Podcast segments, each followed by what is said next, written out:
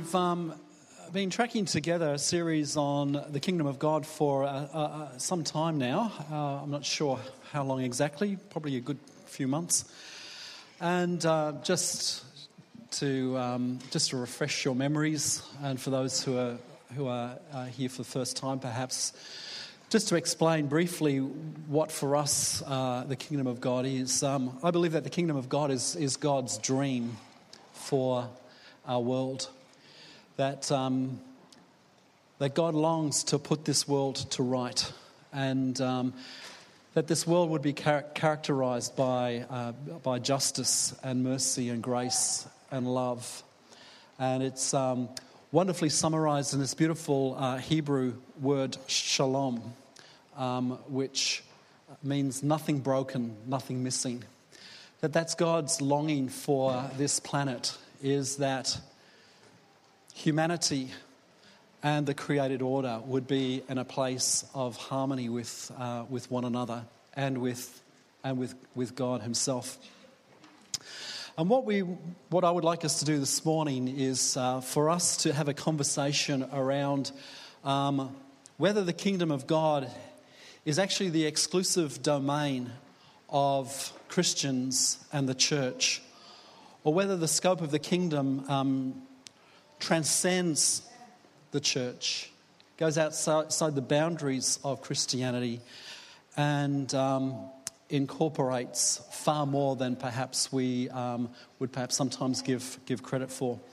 What I want us to do to begin with this morning is um, uh, watch a, uh, a short video clip, and then we're going to engage in some conversation around that that hopefully um, will uh, challenge perhaps some of the way that we uh, view the kingdom of God. If those of us who've been in church for a while, we might have some pre- preconceived ideas uh, and assumptions around um, who is and who isn't involved in kingdom business. So, Al, would you mind just uh, flicking up that, um, that video? Thanks.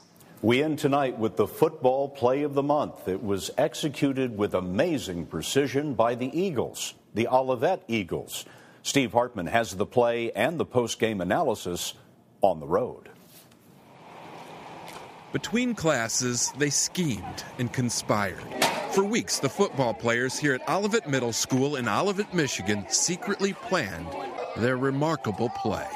Did anybody go, this is a crazy idea? No, everyone was in on it. But like the coaches didn't know anything about it. So we were like going behind their back. I've just never heard of a team coming up with a plan to not score. It's just like to make someone's day, make someone's week, just make them happy. The play, which was two plays actually, happened at a home game earlier this month. The first part of their plan was to try to get as close to the goal line as possible without scoring, even if it meant taking a dive on the one yard line, which it did. The crowd was not happy. Quarterback Parker Smith. But us kids knew hey, we got this. This is our time. This is Keith's time. Keith Orr is the little kid in the brown jacket. He's learning disabled, struggles with boundaries, but in the sweetest possible way. Because of his special nature, it's no surprise that Keith embraces his fellow football players. Hug, Gabe. What is surprising is how they have embraced him. Hello. We thought it'd be cool to do something for him because we really wanted to prove that he was part of our team and he meant a lot to us. Nothing can really explain getting a touchdown when you've never had one before. Which brings us to part two of their play. If you didn't see Keith, it's because they were so protective of him. But he was in the middle of that rush. And when you crossed the goal line, what was that like? Awesome. it was like, did he just score a touchdown? Get your camera out. I'm like, oh, I can't. Keith's parents, Carrie and Jim, almost missed the moment, but they got the significance. Somebody's always going to have his back from now until the day he graduates. She's right. When the football team decides you're cool, pretty much everyone follows suit. Today, Keith is a new kid. Although by no means was he the only one who was profoundly changed. What was it like for you? It was like like once I saw him go in, I was smiling like about like here. Wide receiver Justice Miller. Like nothing could wipe that smile off my face. Why did it affect you so much? because like he's never been like cool or popular, and he went from being like pretty much a nobody to making everyone's day. Justice admits the play wasn't his idea. I would have not really thought about that. He says it never crossed his mind to give Keith any glory. Well, I I kind of went from being somebody like mostly cared about myself and my friends to caring about everyone and trying to make everyone's day and everyone's life. which may just make that touchdown the most successful football play of all time. Steve Hartman on the road in Olivet, Michigan.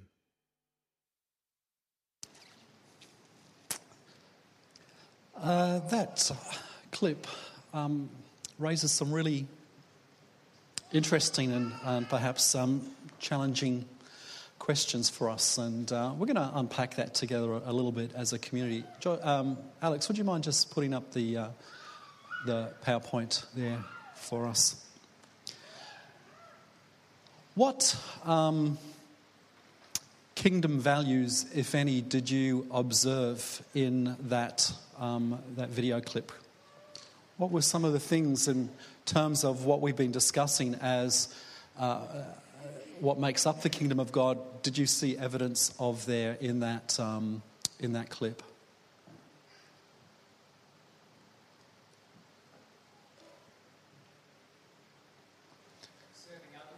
Serving others. Thanks, Dan. Sorry? Kindness. Beautiful. Patience.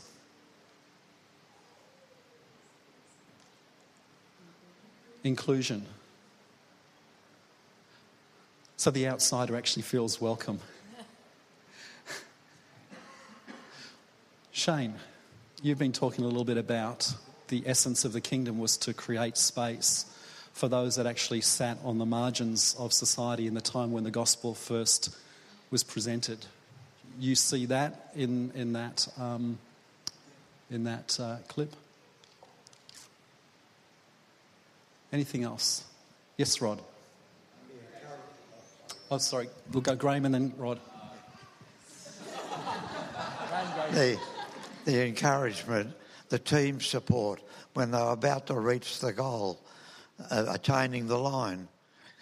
The teammates carried him with them and made him part of the winning move.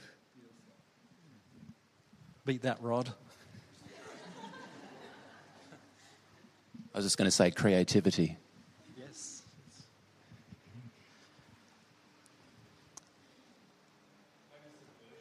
Subversion, yes. They were going behind the backs of uh, the, uh, the coaches and actually uh, doing something that was uh, completely um, you know, not the done thing. And uh, the, the goal of football is to get over that line as quickly as you can. And, and yet here they were uh, placing somebody else who sat at the margins of, um, of that school um, and bringing them to the forefront. Anything else? It's a bit like the parable of the talents. To, to those that are given much, much is expected, and those kids honoured that.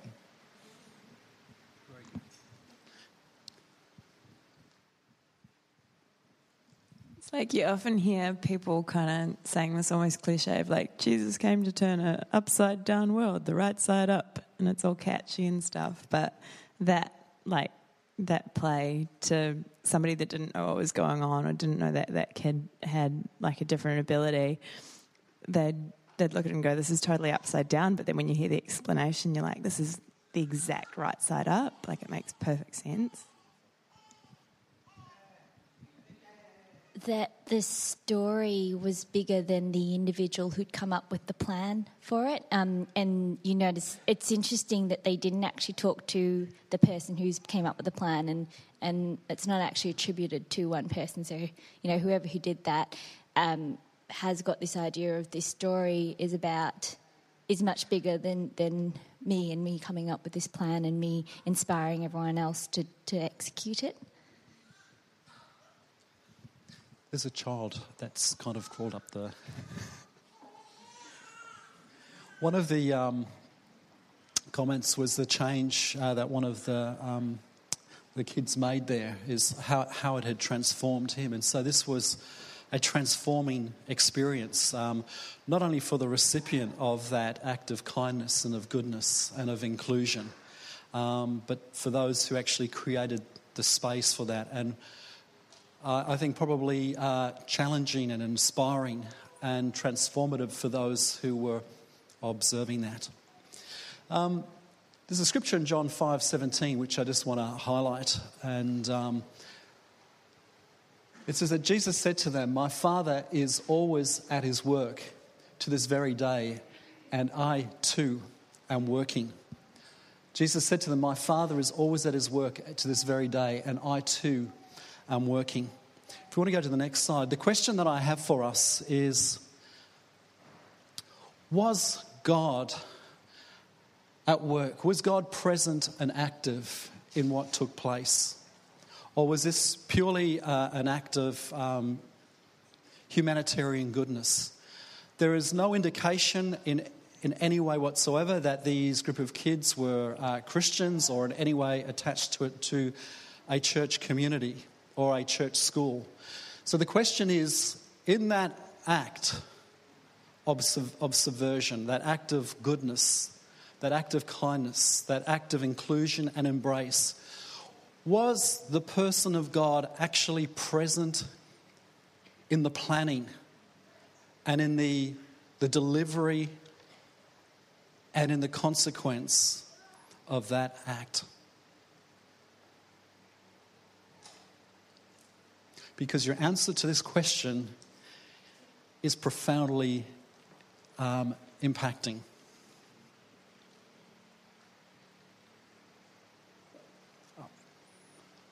Was God present and active in an act of goodness delivered by a group of people who, to the best of our knowledge, were not people of faith?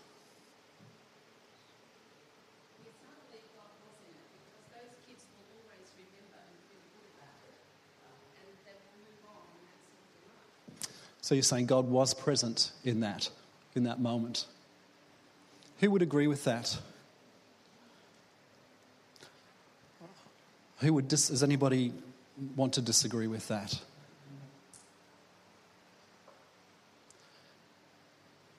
And so the question that I put to you is Is this a valid example or an expression of the kingdom of God breaking in?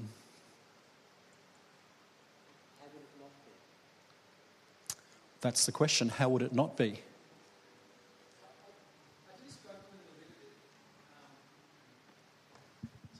I do struggle with it a little bit, um, as it, it seems to have all the hallmarks of the kingdom of God. Um, but why couldn't that be Allah or Buddha or something like that? Or that's where I struggle with Christianity. It, it has all the hallmarks, all the fruits of the, the spirit that I recognize. Yeah, but why wouldn't it be any other um, so called religious deity? That's a really great question. We were anticipating that emerging.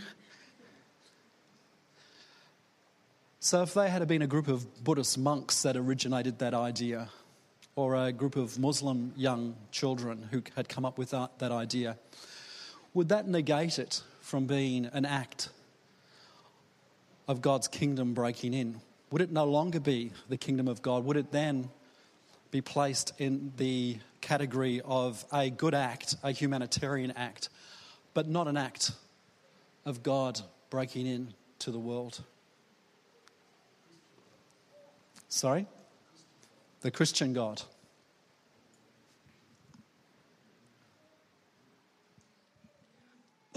God surely um, created the Muslims, He created the Buddhists, and He loves them all.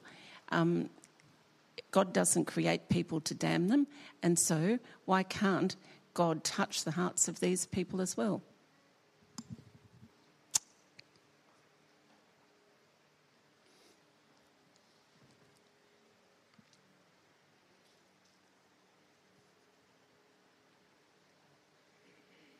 We just need to sit with this for a little while.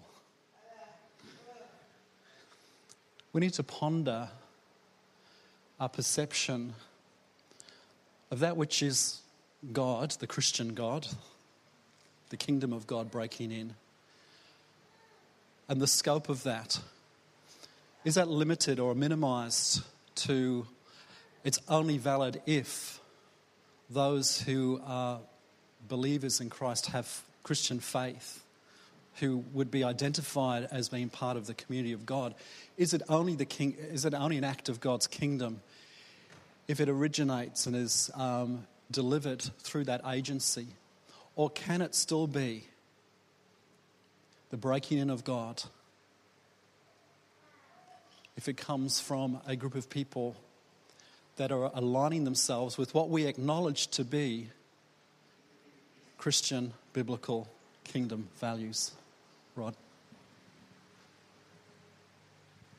I just struck by the term the Christian God, and I, I don't like it because I think there's God and then there are Christians. And the idea of the Christian God, I think any, anything that suggests containment of God as opposed to apprehension of God, um, sort of, yeah, God being comprehended as opposed to us latching hold of the God that is.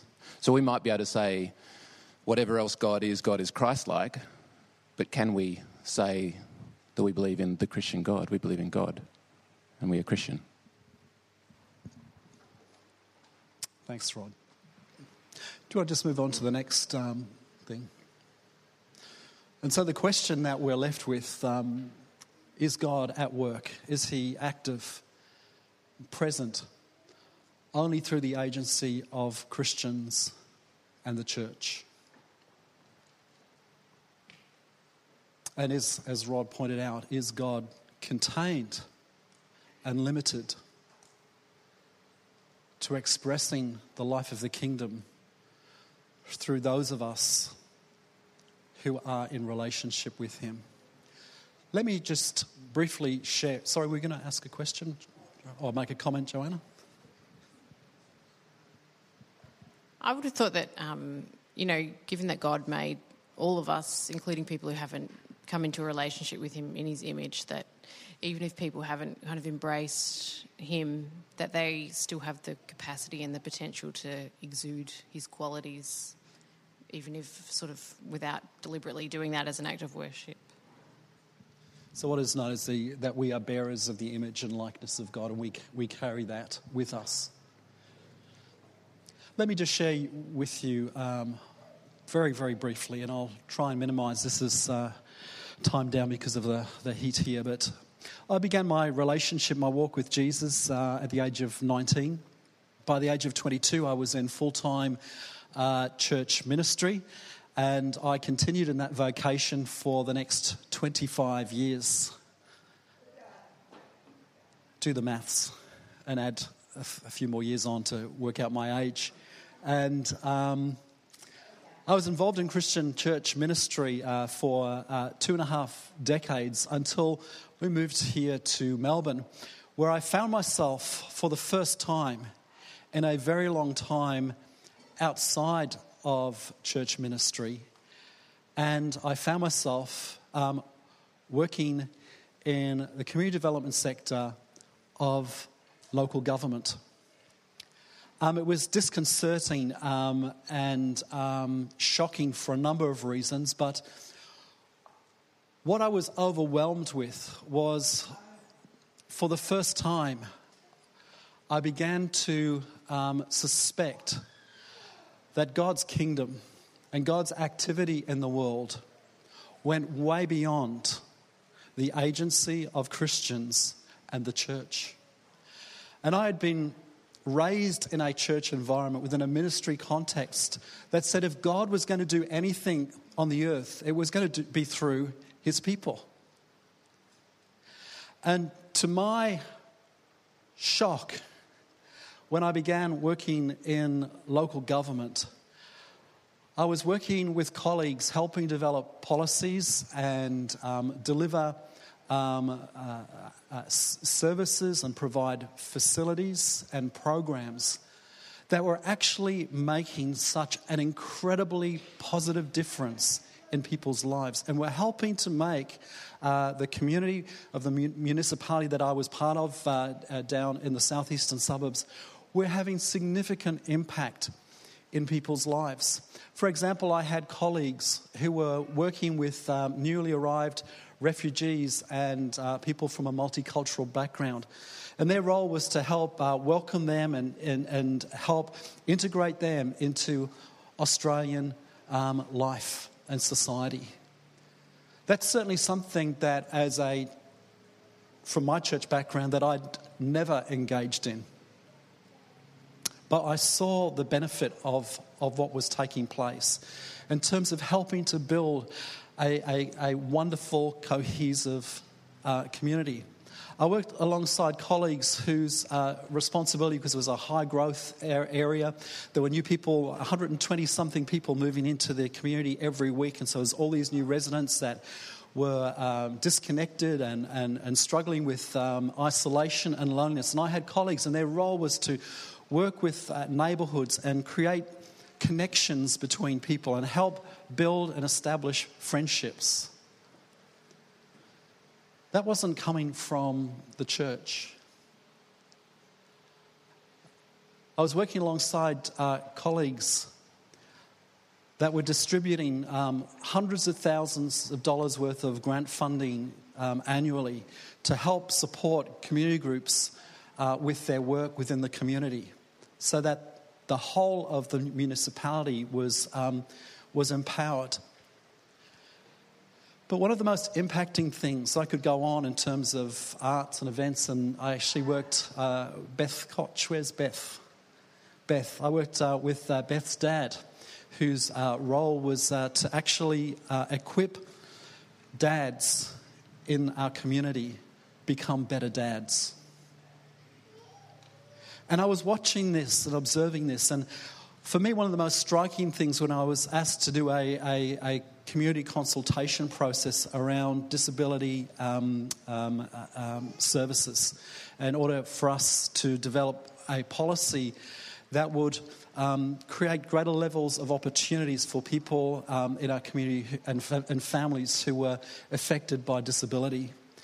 And I sat in, uh, in meeting after meeting where uh, people, families with uh, children, often with a disability, would pour out their hearts and, and, and, share about how isolated they were and how overwhelmed they were with the task they had in raising their kids. And I would go into my car after the consultation, I'd sit and cry, and I thought, oh my God, I have such a privileged opportunity to put together a policy and a proposal that will not only go to uh, our local government but will be presented to, um, to DHS that will enable these people who are struggling and suffering financially and, uh, and emotionally and relationally in so many different ways. I have such a crucial job that God, your kingdom could come if I help develop a great policy. And I realized in that moment that my view of the church and my view of the kingdom of God had been, well, my view of the kingdom of God had been narrowed down to the scope of the church. And what I encountered was a God who was at work in the world apart from his people. And that my role and my responsibility was to look for signs and look for evidence of where God was at work and come alongside of that and to validate what was taking place and to affirm that and where possible contribute towards that. I think for us within the church, we've operated for so long with an inside outside mentality that we've seen ourselves as the stewards, the sole stewards of God's kingdom. We've seen ourselves for so long as the ones that have ownership over goodness and kindness and love and generosity, of inclusion and embrace. And yet, the reality is, there are people who are not people of faith, who resonate with the values of the kingdom of God, and like us, don't always get it right. But because they are people made in the image and likeness of, of, God and bear the image of their Creator, who is good, who is generous, and who is kind, they seek to make a difference. And so when we, when we came here to uh, Fitzroy North, I had to let go of my narrow view of the kingdom. I had to drop this church centric view of the world that I had lived in for um, two and a half decades and begin to reconfigure my thoughts around the fact that God was already active in this community long before we ever came. And it wasn't our job to be a, uh, take on a colonial kind of um, uh, posture, but it was to look for the signs of God's activity taking place in those around about us and to identify that and come alongside of that. And I know I've shared this moment um, with you uh, uh, before, but it was so incredibly profound. It was uh, August uh, 2011 when the uh, federal election was, uh, was taking place. And it dawned on a lot of the um, fences and windows in this area were posters for the Greens Party. And this is definitely not a party political advertisement. But as I was praying, I was on a prayer walk and walking around the area, and I was saying, God, how do we engage with this community? It is so different to that which I am used to. I'm used to kind of a suburban setting, and this is eclectic, and it's colorful, and it's creative, and it's it's gorgeous and it's grungy and it's, it's just so unlike the church. How do we connect? And I saw one of those Greens posters, and at the bottom of the Greens posters, posters was the four values of the Greens.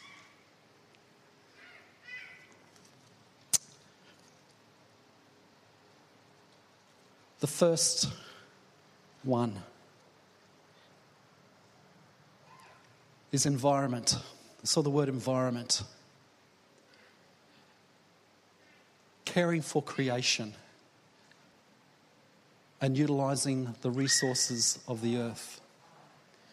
The second value of the Greens is democracy. And everyone has a voice and everyone has the opportunity to contribute to society.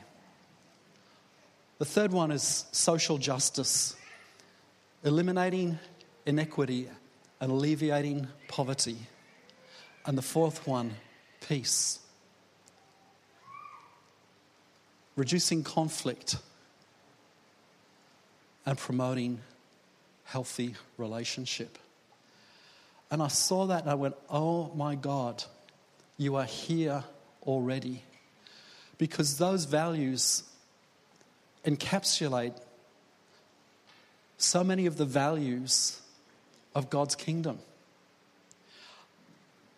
I might not agree with the Greens in terms of why we should engage with creation care, but there is a resonation. We're on the same page together. We want to care for this planet and we want to take care of its resources. And we might not always agree on how democracy and how social justice and, and how peace should look. But we're on the same page, we share the same values. And I became acutely aware that God is already at work. God has a story that He is telling. And it's not just the people of God that pick up on that story, that resonate with that story in the cultural narrative of this community that affirms and validates kingdom values, we actually share so much in common.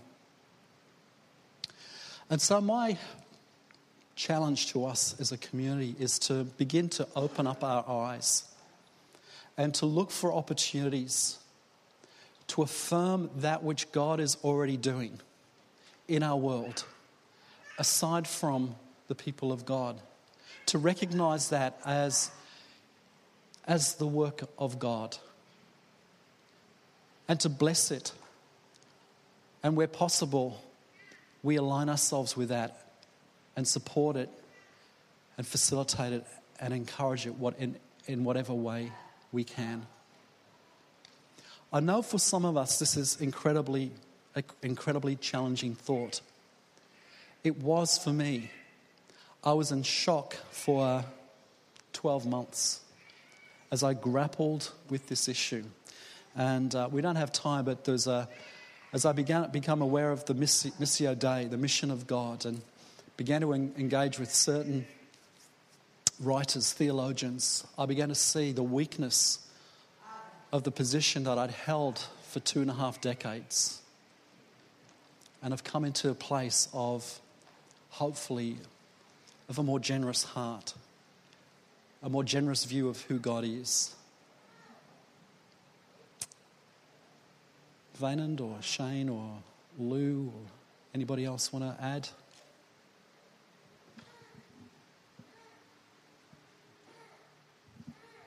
I don't really know where to stand, so I'm going to stand back here. Um, maybe just really briefly that uh, uh, Jesus' original kingdom announcement is the kingdom of God is among you. Um, and so he stood before a people and asked them to open their eyes, um, which really shows if he was announcing it um, and saying it's, it's among you, the kingdom of God is, is here, that it exists separately from, or it exists inside human activity um, and exists beyond the scope of any particular group. That our job is to our job is to find it, and he really described it like a way, a, a way of life, a way of being, um, something that was already um, operating, but that was somehow hidden.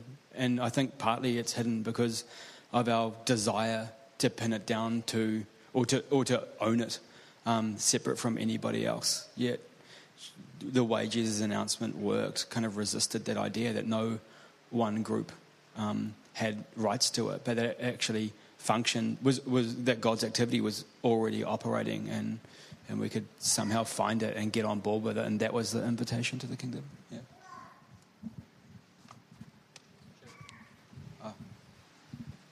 Um, a few weeks ago, uh, Rod was talking about like bounded bounded sets versus uh, was it the centered set, the other one, and um, essentially like uh, how a lot of times um, with like Christianity or whatever, um, people will draw, draw these uh, these boundaries, and if and if you're inside it, okay, you're a Christian. If you're outside it, you're not. Um, but the centered set is cool, and I think you use like a a cattle metaphor, um, where like you can keep cattle um, in your pasture by building a fence, or you can put a well there and give them something to move towards. And I think, uh, in terms of like just humans being created in the Imago Dei, um, it's not so much about like an intellectual assent um, as it is uh, directionally. And so you can totally, I think, be moving towards God in your activity and your passion and, and uh, not call yourself a Christian at all. And to sort of say that participating in the kingdom is a, something that only Christians can do, in a way, sort of like limits God's um, activity to, uh, to like an intellectual human assent. And I think that just doesn't seem quite right. Seems like it's more up to us then. So.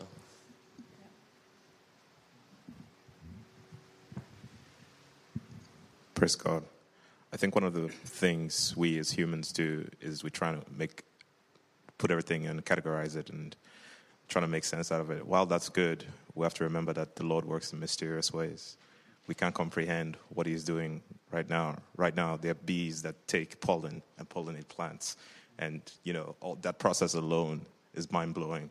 And uh, you know, it's to try and comprehend or bound, you know, the, the limit of what God's doing. I mean, sometimes for me personally, every time I go onto the sea or the ocean, I realize how great God is because I realize how insignificant I am and how, you know, how, how vast He is in everything. So to, I think I just want to say that God is everywhere and we might not see it, but He's there. We've had a, an American, a New Zealander, an Englishman, and now a South African. Uh, there's, there's just so much um, floating around in my head. Um, just, um, and that's not all, always good either. Um, look, I, I think um, the best expression in Scripture of the kingdom is actually the Garden of Eden. you know, that's God with His people, beautifully interactive productive, all of those beautiful things. And they weren't, I don't think there were any Christians in the Garden of Eden, as far as I know. I think they were just people of God there. Now, that's where we're going back to, isn't it? We're going back to a place where every knee shall bow and every tongue confess that Jesus Christ is Lord. We're going back to just being the people of God whatever is happening in between is a remedy of the thing we've lost. So for me, uh, the, the grace of God is at work to make that possible, Steve. And uh, God is at work in those who know Him and those who don't. And we are not the judges of that. Uh, let no man judge another man's slave. I can't judge whether that is God or not working in that child. I think it is. But it's not for me to say it is or isn't. So I, I just think it's God's grace at work in all of humanity right now, working towards that place again where we will leave, cleave, and weave, where we will be together as the people of God, intimately with one another and intimately with God. That's the kingdom. I'm in in my own life. I am a firm believer that sometimes God uses people who who are not aware that He's using them. One of them was someone who was not of the faith that I share the same faith, and she's probably made the biggest difference in my life without knowing. But I, as a Christian, could see God using her. But she, I think our egos get into the way when we think, oh, that's God, I need to step in and I've got to do my God thing. So I think He's far more subtle than that. He will use the stones or the floorboards to, to, to talk or to, to do something if we get in the way. So our egos, I think, is the biggest thing we've got to fight. Sorry, look, I know there's a few people that do want to respond, but can we keep it really brief and then we'll, we'll close? Um, mine's just a really brief joke that probably illustrates this. Um, there's a guy who goes up to heaven and St. Peter's showing him around, and he says, "Okay, so there's all these people there, and there's there's a there's a wall around that group over there." He said, "What's what's the wall doing over there?" And he said, "Well, that's the Christians. They don't they like to think that they're the only ones in here." Thank you for that, Katrina. And on that lovely light note, uh, Bill, would you like to come and uh, share the benediction with us? This is a, a, really um, the- theologically dense issue that we've tried to kind of just touch on um, momentarily, and um, um, it's difficult to do justice to it in um, you know 40 minutes or so. But uh, please go and reflect and think, and perhaps for some of us to be really challenged outside of our comfort zones.